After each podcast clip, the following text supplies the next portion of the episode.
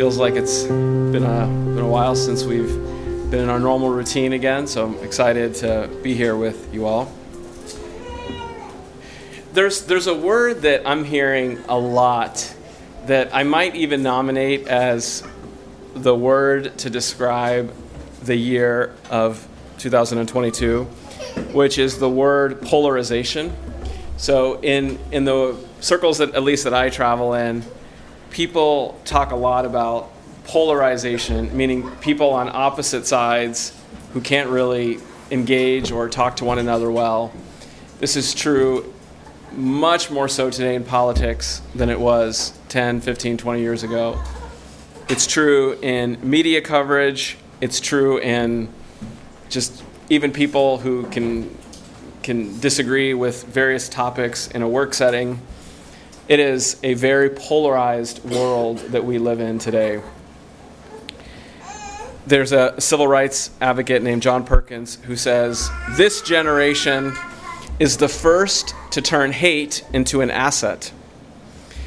Another writer, her name is Jen Michael, she says, Outrage has become our national sport, anger the highest of our civic virtues.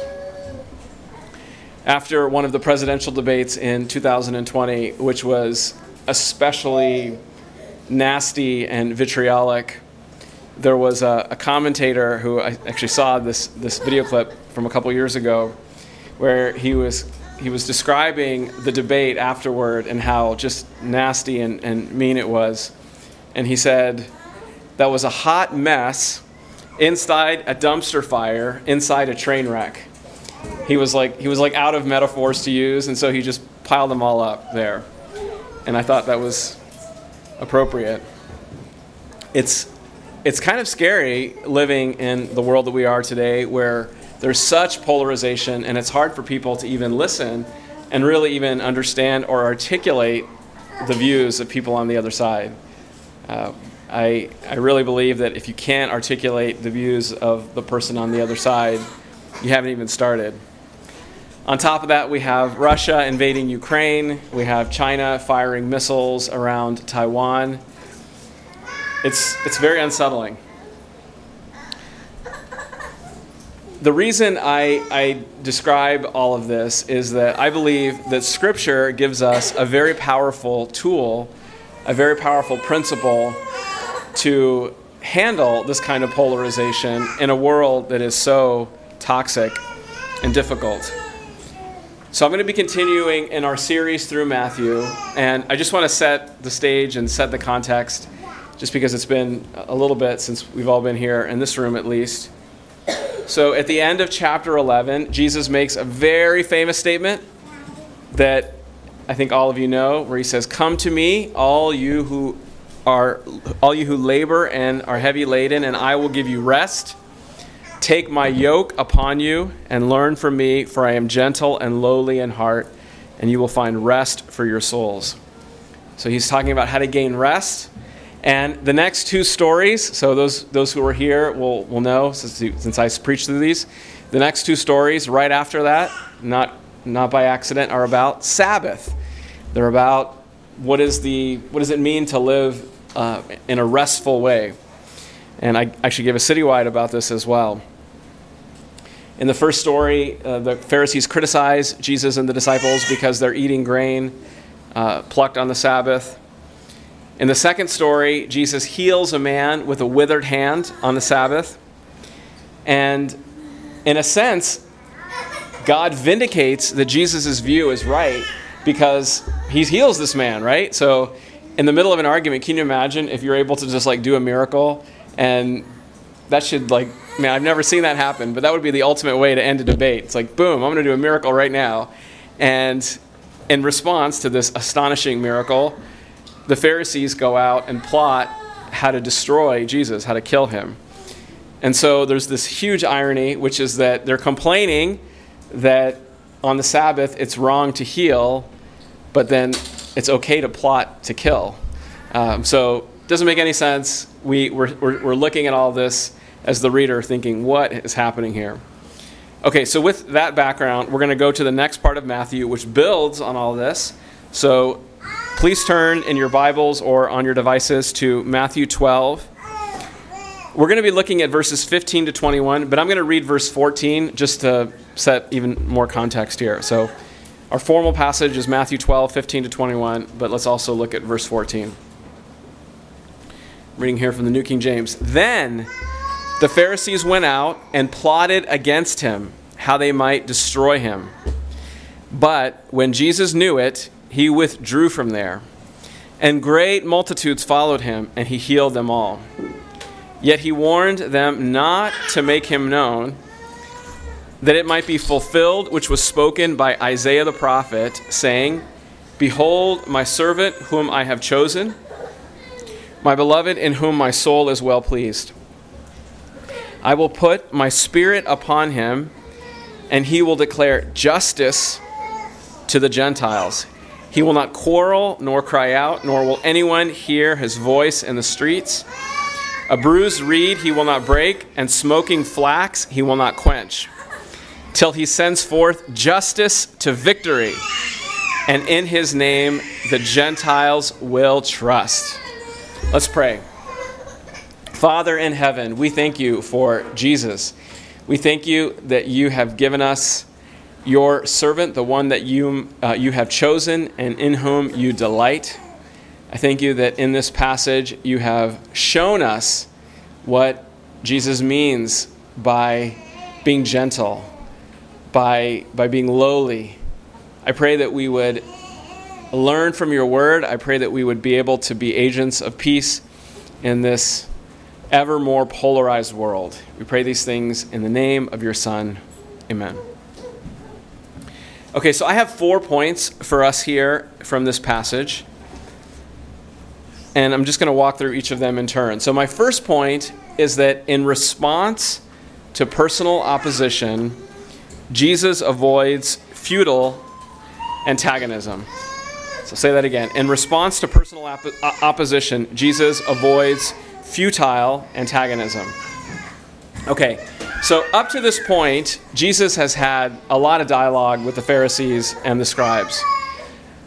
I won't recap this, but we've seen this in chapter 9 earlier in this section that we have been in. They've been in dialogue about the Sabbath. But at this point, it has become clear that the Pharisees are not really asking questions because they want to learn.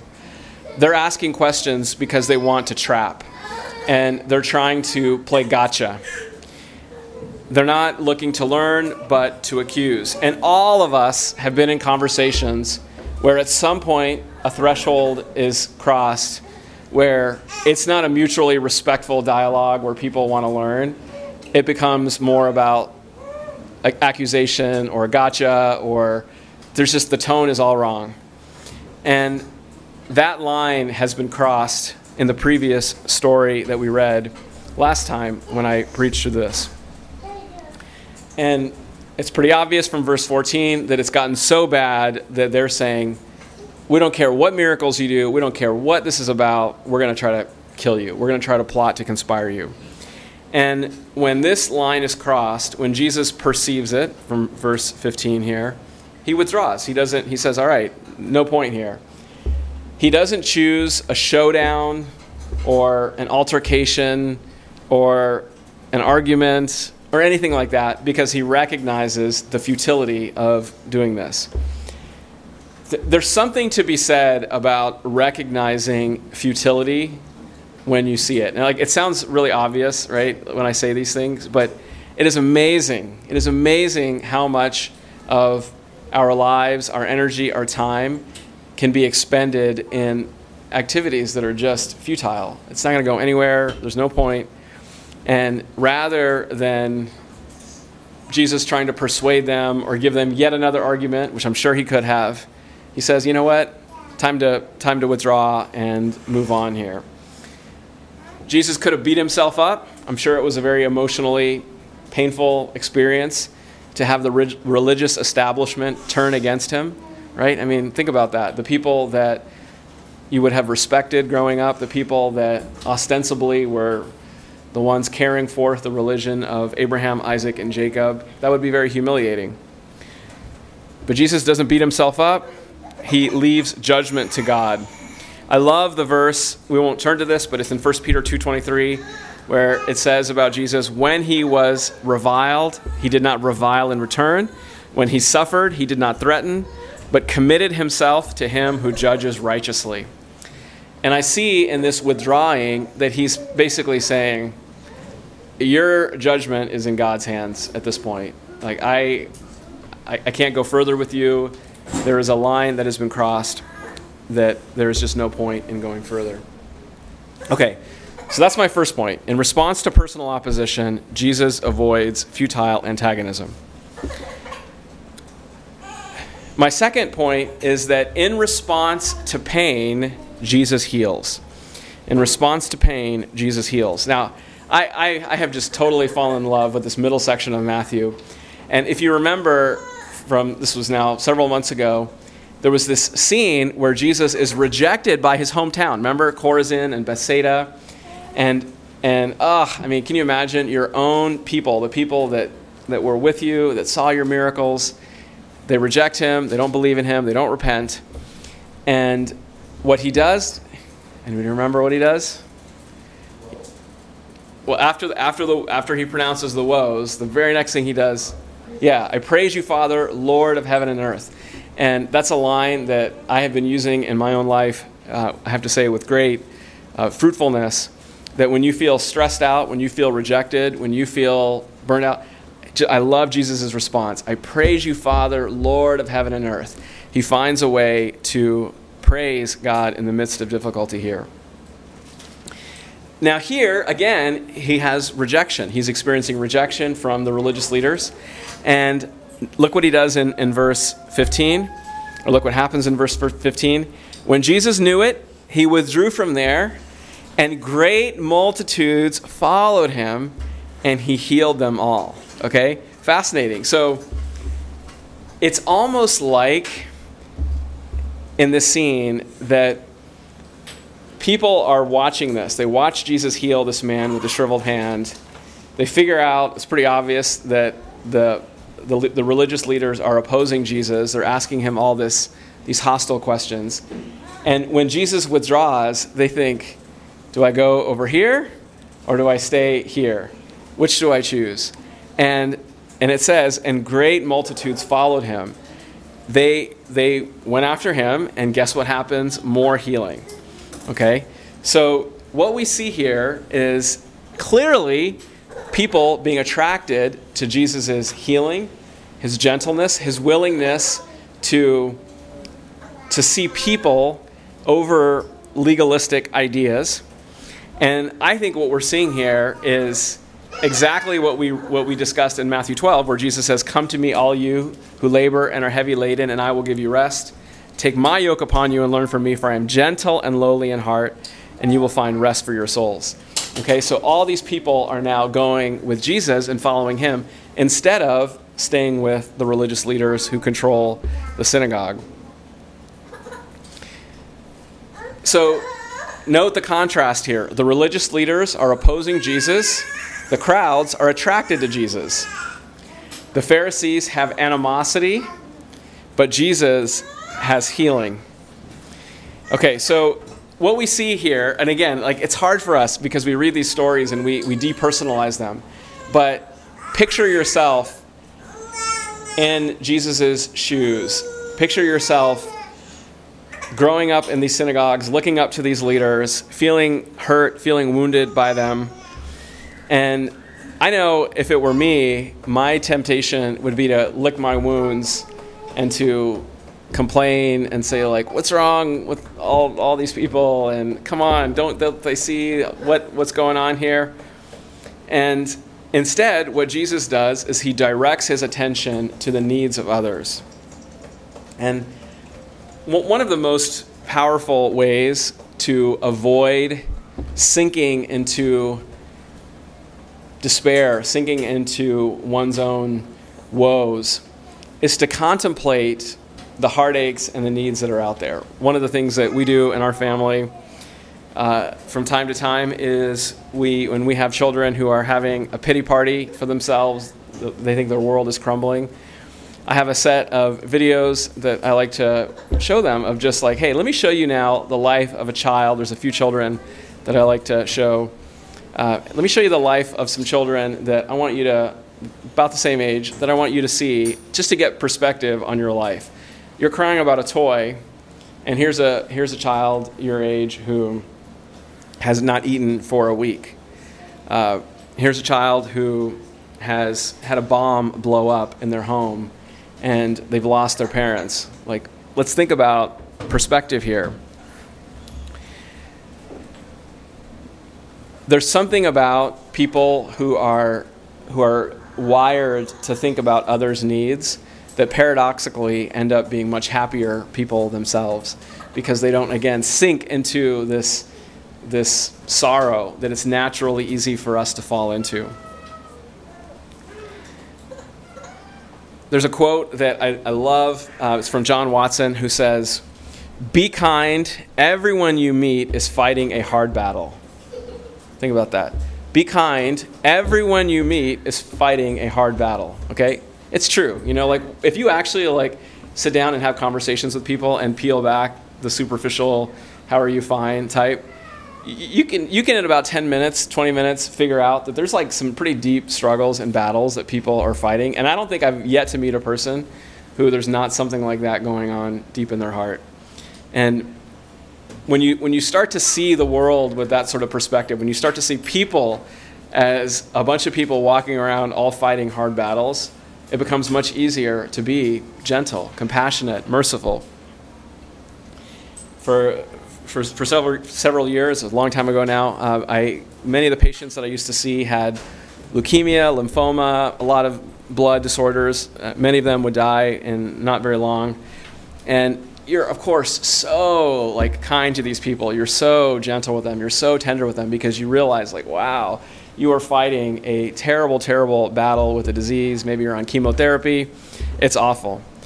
How would it be if we simply regarded people as spiritually in that manner, fighting terrible conditions and illnesses and on, on all kinds of, of, of um, regimens that are very difficult to, to handle.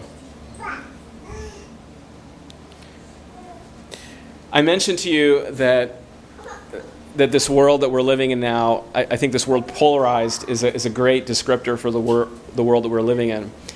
And at the same time, there's been a very interesting phenomenon, which I'm sure some of you have noticed, which is a character has come back into vogue who I actually watched when I was a young boy in, in, uh, in, the, in the early 80s. Uh, his name is Mr. Rogers. Do, just, do people know who Mr. Rogers is? Okay, looks like about half the people. All right, so, so Mr. Rogers was a person who was on TV when I was young. And I remember watching Mr. Rogers he would he had this this very kind, gentle disposition to him. And he would walk in this house, he would put on this cardigan, he would sing a song, he would uh, he had these like puppet characters that he would do different things with. And it was just this it, it, was, it had to be probably the most soothing television experience out there because you just felt like this person really cared for you and really loved you and I don't know how he did it. He was actually an ordained Presbyterian minister. And uh, again, I remember watching this a lot when I was young, and this feeling of like you're entering when, when he would open the door and go in, and he, you know, again, you, you just felt like you were almost there in his room, and this very kind, gentle person was was just giving you a hug, and he would often say things like, "You're special." I love you. You know, of course, you don't even know the person, but you felt like he, he, he, he meant it, right? I, I believe he did mean it. And what's been fascinating to me is that in the last two or three years, he died in 2003, so almost 20 years ago. There's been documentaries that have just been produced. They made a movie about him, and you think, why is Mr. Rogers coming into vogue now? Well, I think it's because people are so tired of all the polarization out there and they're longing for somebody like a Mr. Rogers to scoop them up into his arms and say, "Hey, you're special. I believe in you. You're you're a very um, you're very dear to me." And people are attracted to this sort of gentleness. So here we are in this scene here, where people see the the legalistic antagonism of the Pharisees, and they see this consistent burden of mercy and kindness and gentleness that Jesus is showing. And guess what? That is very attractive, and the people go to follow Jesus. Okay, my third point is that in response to rejection, Jesus finds acceptance with the Father. In response to rejection, Jesus finds acceptance with the Father. Okay. So, Um, we're going to read this quote from Isaiah in just a little bit that, that Matthew cites here. But again, I'm, I'm putting myself in Jesus' shoes here. I want you to do the same and think, okay, you've just been rejected by the people that were that are the religious leaders, and now you've healed a bunch of people who are, you know, it says to heal all kinds of, of people who had all kinds of illnesses.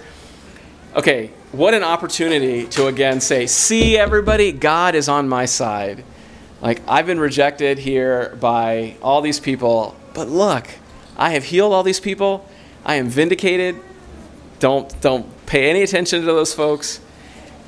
It could have been amazing, right? Jesus could have marshaled an army at this point if he wanted to, right? He's healing all these people. He could have said, Yeah, come follow me. Like, I, am your new Messiah. I'm, I'm going to be the one to follow. Jesus could have built an army. He could have built a pretty impressive donor base if he wanted to at this point, right? Think about the ability to heal all these people who had all these lifelong illnesses. But what does this Messiah do? He does exactly the like the wrong thing to do according to human logic, which is he tells people, "I want you to be totally quiet. Don't tell people about these healings that I've just done for you." And you just think like, "What kind of Messiah are you?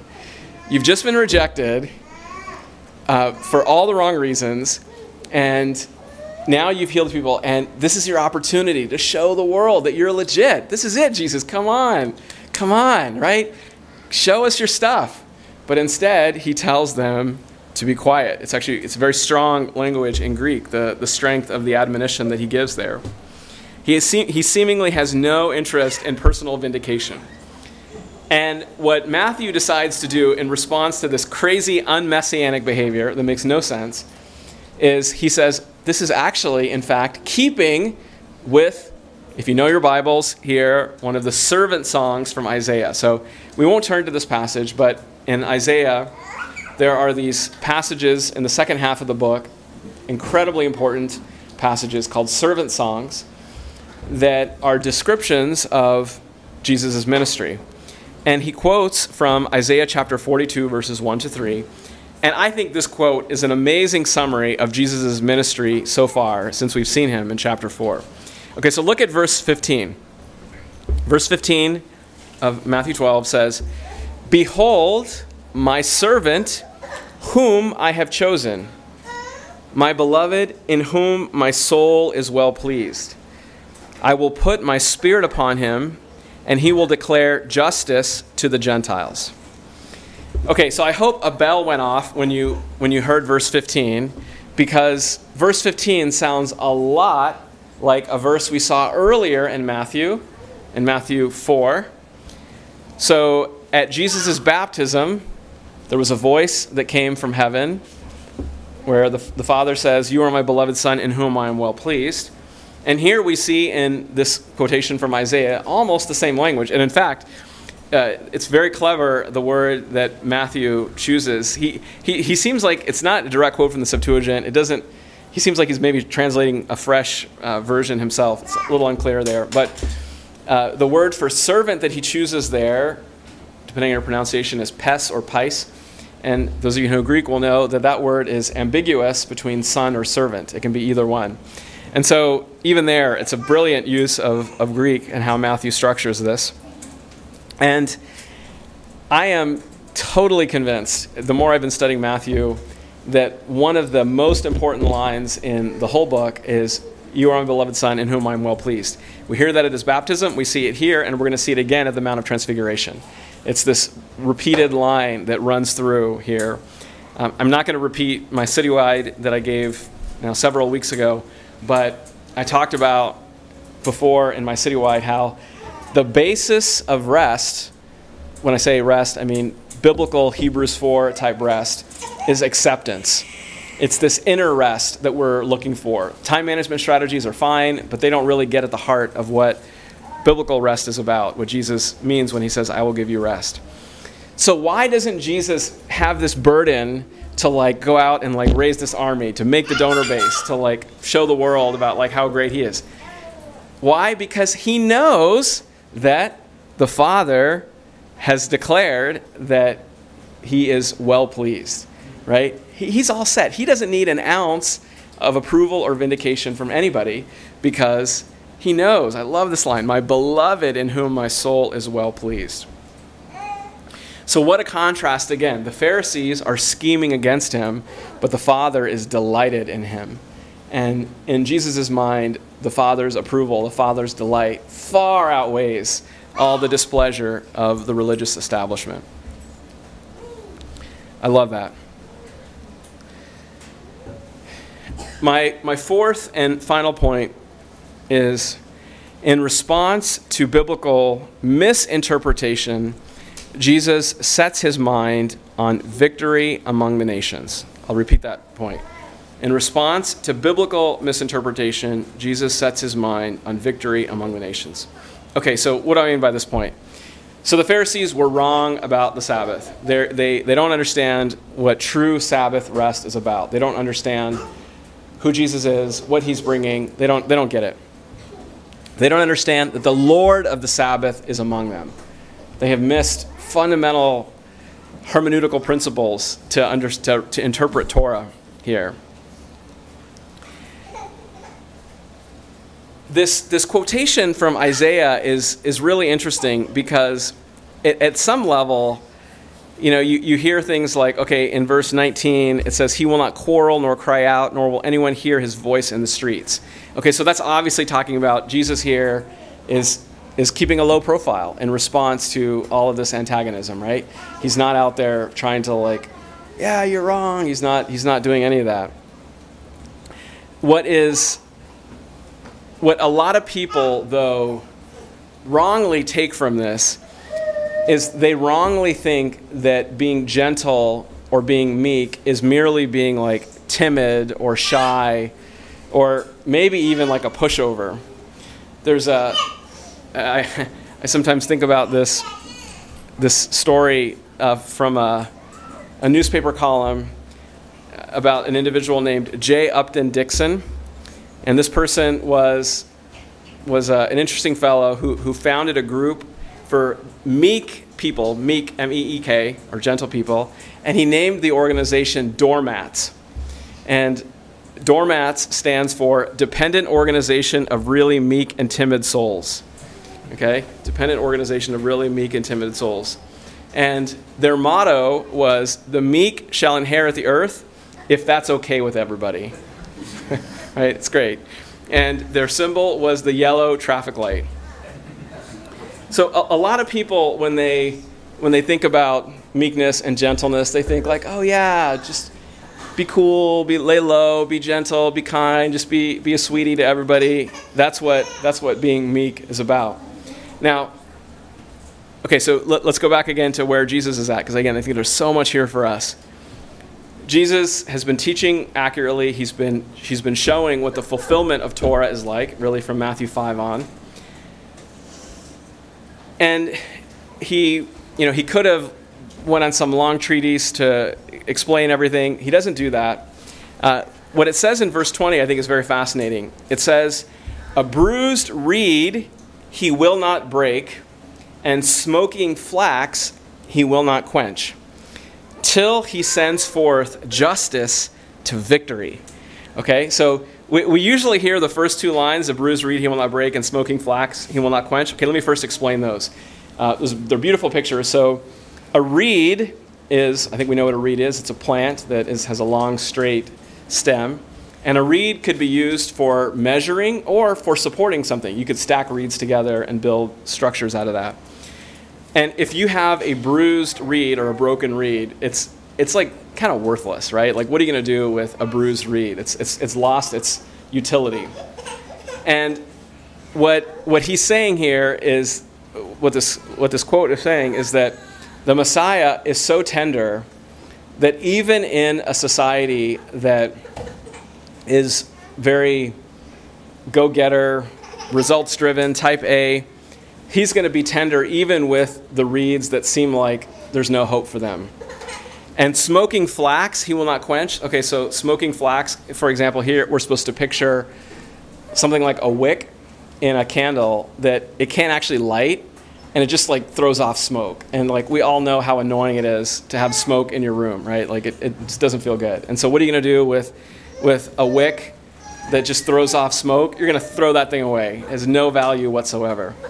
And what it's saying here in this in those first lines is that Jesus is so gentle, he's so tender with even people who are broken, tax collectors, sinners, prostitutes, you name it, that he's, he's he wants to to to be in fellowship with them, to, to dine with them.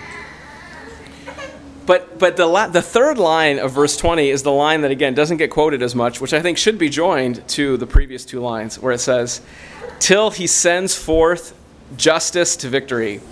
Um, justice is actually not a great translation here. It's krisis. It should be judgment. Um, that would be a better translation. I think the King James does that, actually.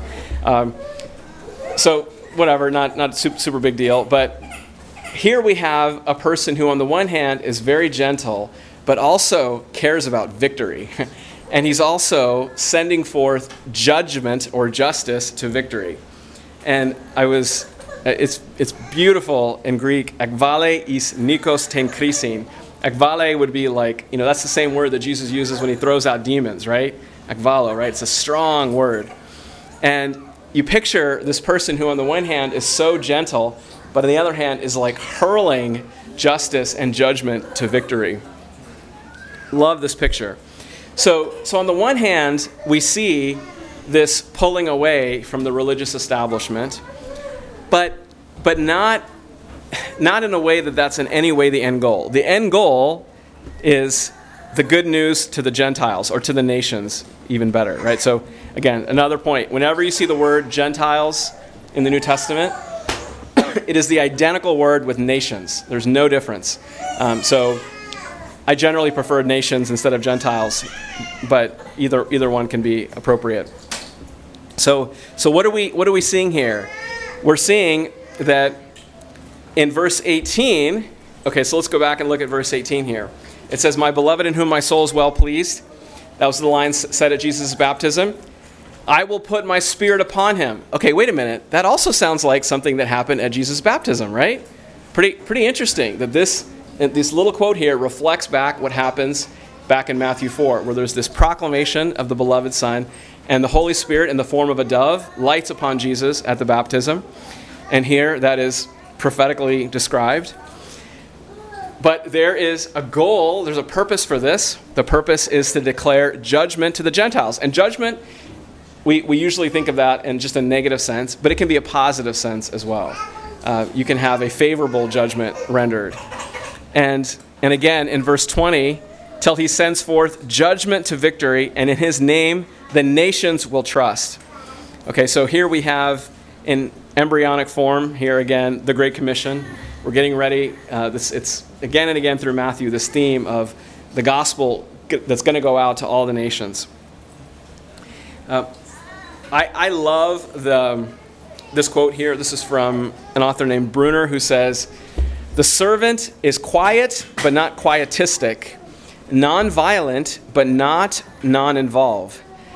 non-involved, non-involved, gentle but passionate for justice, a justice we are promised that he shall one day successfully bring to victory. I'll read that one more time. The servant is quiet but not quietistic, nonviolent but not non involved, gentle but passionate for justice, a justice we are promised that he shall one day successfully bring to victory. Okay, so I think this is fascinating, this juxtaposition in verse 20. He's, he's gentle with this bruised reed, he's, he's, he's careful with the, the, the, the flax that is smoking but at the same time proclaiming judgment and hurling judgment to victory. There's an insight that I learned from a person named Scott Sauls who has a, I think, a very good insight, which is that biblical gentleness is rooted in judgment. That's not how he phrases it, but that's how I'm phrasing it. Um, he actually, the way he phrases it is maybe even a little stronger. He says that gentleness is rooted in anger. Kind of an amazing line there. Um, the, the reason that he, he adopts this is there's, there's verses that, that say things like, be angry and do not sin, where there is such a thing as a righteous anger as opposed to a toxic anger. Again, I don't adopt his nomenclature, but I do think there's something in all this which is, is worth us unpacking for a moment here. I know it sounds strange, but the claim that I'm going to make is that biblical gentleness, biblical meekness, is not the doormat type weakness that we, we hear about or that is wrongfully portrayed. It actually has kind of a fiery core to it, which is, is based on judgment and justice and love. There's a judgment that drives biblical gentleness. C.S. Lewis, I think this is in Mere Christianity, has a line that is, is, very memorable, and he talks about how Christianity is a fighting religion. So Christianity is a fighting religion. And the, the contrast that he makes is that there are certain religions that are out there that are very much like kumbaya, be who you are, don't need to change, we love you as you are, no, there's nothing out there to fear. Like, it's just, it's constant uh, messages of, of this sort of very watery, uh, supposed gentleness and supposed acceptance. But what always rubs people the wrong way about Christianity is that there is this edge, there is something to it that has an element of judgment to it, right? I think the, the more we run away from that, the more we end up leaving the scriptures entirely. What happens, though, for most people is they disassociate the two. You have kind of a, a judgment crew over here that's really big into like truth and being really strong on truth, and then you have a gentleness group over here that they're a little soft. They're, they're, they get they wince a little bit when they hear talk about judgment and things like this. They think, ah, that's a little too harsh, a little too, a little too difficult for us to stomach. But I think that there's something about what Jesus brings here, and that Bruner quote brings it together really nicely, where on the one hand, he's so tender, he's so gentle. He's this person that that is remarkably attractive to the tax collectors and the sinners, but at the same time is hurling judgment to victory, right? And you think like, how do you bring these two together? Well, here Jesus is doing that. I want, I want to go back to that Mr. Rogers example because I think he actually embodies this in, in many ways too. We, as a family, we actually watched a video about him a couple years ago. That it, it, it, there were a couple parts of that video that made a big impact on me. So, as it turns out, for 30 years, this blew me away. For 30 years, what he did was he would he was very disciplined. He would wake up at 5:30 in the morning and he would go swimming. And what he would do is he would weigh himself every day after he would go swimming. And for 30 years, believe it or not, he stayed at the weight of 143 pounds. Okay, He's, he he retained that weight. And let me um, let me see what that would be in kilograms here. So 143 pounds would be 64.9 kilograms. Okay, so he stays at this weight for 30 years, 143 pounds, and uh, and he sort of made this a little bit of a, as Mr. Rogers did, very clever individual. He, he, he said, there's something symbolic about that number. You know what it was? I love you. Yeah, so I has one letter in it, love has four letters in it, you has three letters in it. And he'd always say, See, my weight, 143 pounds, says, I love you, right? And again, in a very Mr. Rogers sort of gentle way, I'm like, wow, how'd you even think to come up with that? Uh, but but but he, he stays at this. And and one of the things that might surprise you about Mr. Rogers was that he was bullied very intensely as a child for being overweight. Okay, so you, when you look at him, the older one, he's so skinny, you think like, you overweight? But he was. And in fact, his nickname was Fat Freddy when, when he was young. So his name was Fred Rogers. But he was intensely bullied by a group of boys when he was young. He had asthma as well, so he couldn't run around and do sports like everybody else. And he carried the weight of this being bullied for his whole life, and he, he despised what bullying did to children. And so, uh, so the, the core of what made Mr. Rogers who he was was this childhood mistreatment over, over being bullied over his weight, which then produced in him this gentleness of, I love you, I accept you, I'm going to be so gentle with you, I'm going to be so tender with you because I hate what happens when people are not kind and, and when, when people are, are, are harsh over issues like weight. This, this juxtaposition of, of gentleness and judgment is not unique to this passage. You can find this all throughout Scripture. There's a verse that I, I sometimes say Eventide should make it our theme. The company I work for, I sometimes say we should make it our theme verse, where it's abhor what is evil, cling to what is good. That's in Romans 12. Abhor means to hate, right? Hate what is evil, cling to what is good. So you're like, wait a minute, what, what's going on here? On the one hand, hating what is evil, but on the other hand, clinging to what is good. And it is that union of judgment, of hating what is wrong with the world, but also clinging to what is good, the gentleness side that we see in this passage that is just so Jesus. It's so Messiah like. And I'm sure for all of us in the room here, as we think about these two sides here, the judgment side and the gentleness side, a lot of us will hopefully recognize, like, wow, I'm way too much over on this side, or I'm way too much over on this side. And our goal in coming to this passage is to see our Messiah as the one who brings them both together and to pray to the Father that we would have those brought together in us as they are in Him in such beautiful proportions and in such beautiful manifestation of God's goodness. Let's close in prayer. Father, we thank you for Jesus. We thank you for who he is and for this amazing manifestation of his, his gentleness, his kindness to the bruised reed, uh, and yet his determination, his fierce determination to see judgment to see the good news go out to the nations.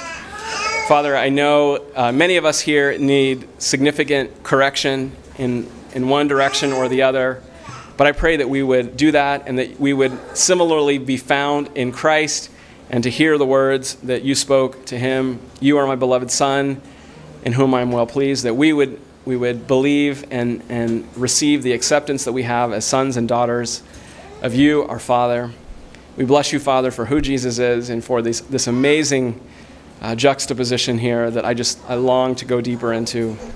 And so we ask, Father, that you would give us more of Jesus, you'd give us more of him as we seek to, to honor you and to extend the good news to all the nations. We pray these things in Jesus' name. Amen.